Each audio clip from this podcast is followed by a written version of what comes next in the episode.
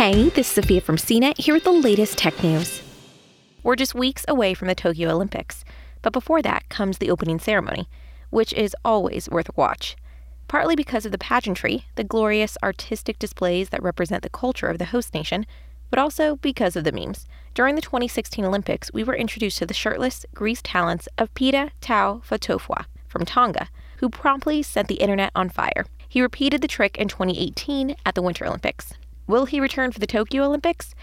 We don't know for sure, but it's as good as any reason to watch. So, without further ado, here's how to watch the opening ceremony for the Tokyo Olympics. The Tokyo Olympics opening ceremony takes place at Friday, July 23rd at 7 a.m. Eastern Time, 4 a.m. Pacific Time. This year, NBC is broadcasting a whole day of Day 1 Olympics coverage, including the opening ceremony. You'll be able to watch it live coast to coast in the U.S. NBC will be broadcasting across all U.S. time zones starting at 6:55 a.m. Eastern Time for the very first time. NBC will also rebroadcast the event at 7:30 p.m. Eastern Time. In the UK, the BBC and Eurosport have the rights to the Tokyo Olympics. Since everyone in the UK has access to the BBC, that will most likely be the easiest way to watch. It will be broadcast live on BBC One and available to stream on BBC iPlayer and the BBC Sport website. Much like in the UK, the Tokyo Olympics is available to watch on free to air TV in Australia. The opening ceremony will be available to watch live on Channel 7 or via the 7 Plus streaming service.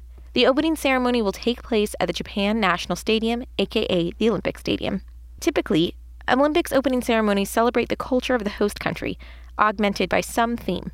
During the 2008 Beijing Olympics, for example, the theme was unity, these events can be expensive, often costing upwards of $100 million. Japanese opening ceremonies have traditionally celebrated ancient Japanese culture, but previous Prime Minister Shinzo Abe dressed up as Mario during the handover at the Rio Olympics closing ceremony. So many expect Nintendo's mascot to show up at an opening ceremony more dedicated to Japan's impact on technology and popular culture. Could we finally see Naruto at an Olympics opening ceremony? Well, we can dream. Producer Marco Balich has also said that COVID 19 will somehow be referenced during the event. For more of the latest tech news, visit cnet.com.